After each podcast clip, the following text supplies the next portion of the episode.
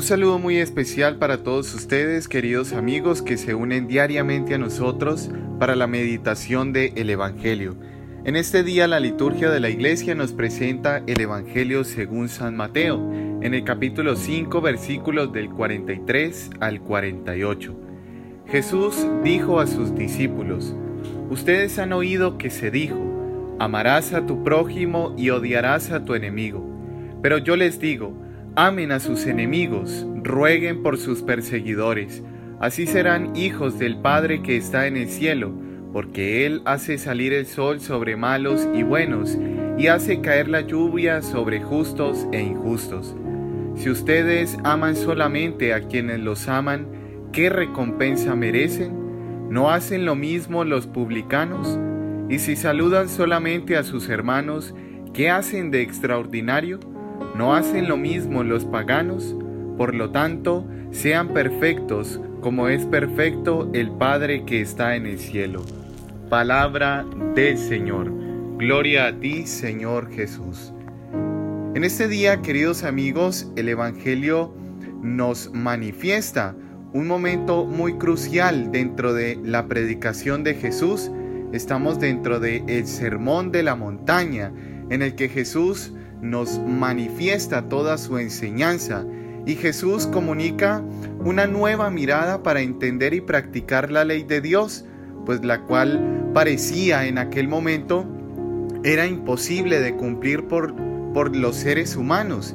Y por eso Jesús agrega hoy que no solo se debe amar al prójimo, sino también al enemigo y orar por quien lo persigue a uno. Y esto es porque Jesús ante todo intentaba resolver las problemáticas del momento, tantas divisiones que habían entre los judíos y que había entre el pueblo. Y podríamos decir, hoy también Jesús nos lanza ese clamor de unión entre prójimo y enemigo, entre aquellos que están más cerca de Dios y aquellos que son más pecadores, podríamos decir por este lado. Pero también Jesús, ante todo, nos quiere manifestar una mirada de que todos somos hijos del Padre Celestial y el Padre Celestial nos mira a todos como hijos. Él no hace excepciones, Él no mira con preferencias, sino que ante todo Él mira como un papá, Él mira como alguien cercano a nosotros que ante todo nos ama. Y luego Jesús nos muestra por así decirlo, una imagen de misericordia del Padre y nos la revela en esa manifestación del amor en la que nos dice, amemos, amemos a los enemigos. Y Él lo hizo muy bien, Él nos da ejemplo de ello, Él no simplemente habla de un amor eh, teórico o de, alguna, eh, o de algún tipo de amor eh, por allá muy elevado, sino que antes bien nos lo manifiesta con su ejemplo y toda la vida de Jesús fue simplemente un gesto de amor, desde la encarnación, su, su nacimiento y toda su vida pública hasta incluso la pasión y muerte, Jesús siempre ofreció estas dos cosas, amor y perdón.